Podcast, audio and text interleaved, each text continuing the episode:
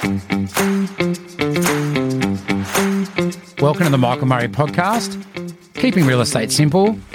Let's get into it.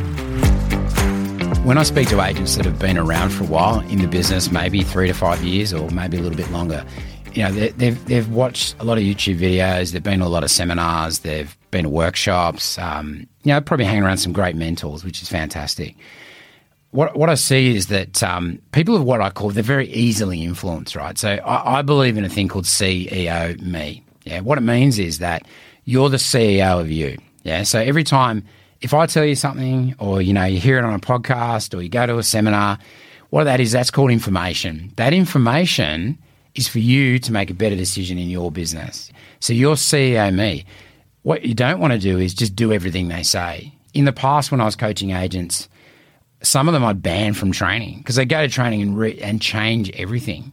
Many of you know me know I'm a mad golfer. You don't rebuild your golf swing every three months. Don't do it with your real estate career. So your business operates the way you want it to, and it's got a lot to do with how you are as a person.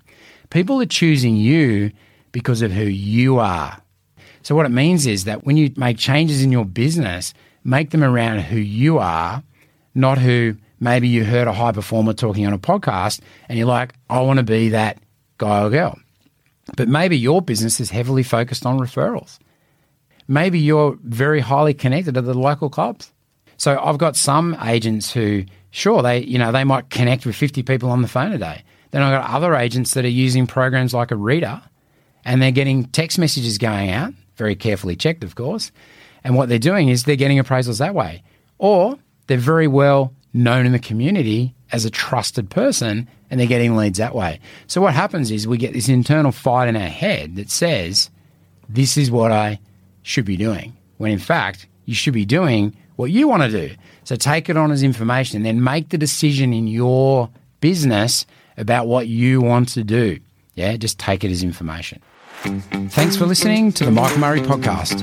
If you like what you've heard, then check out mmhighperformancecoach.com.au or Michael Murray High Performance Coach on social media. You can find all the links in the show notes.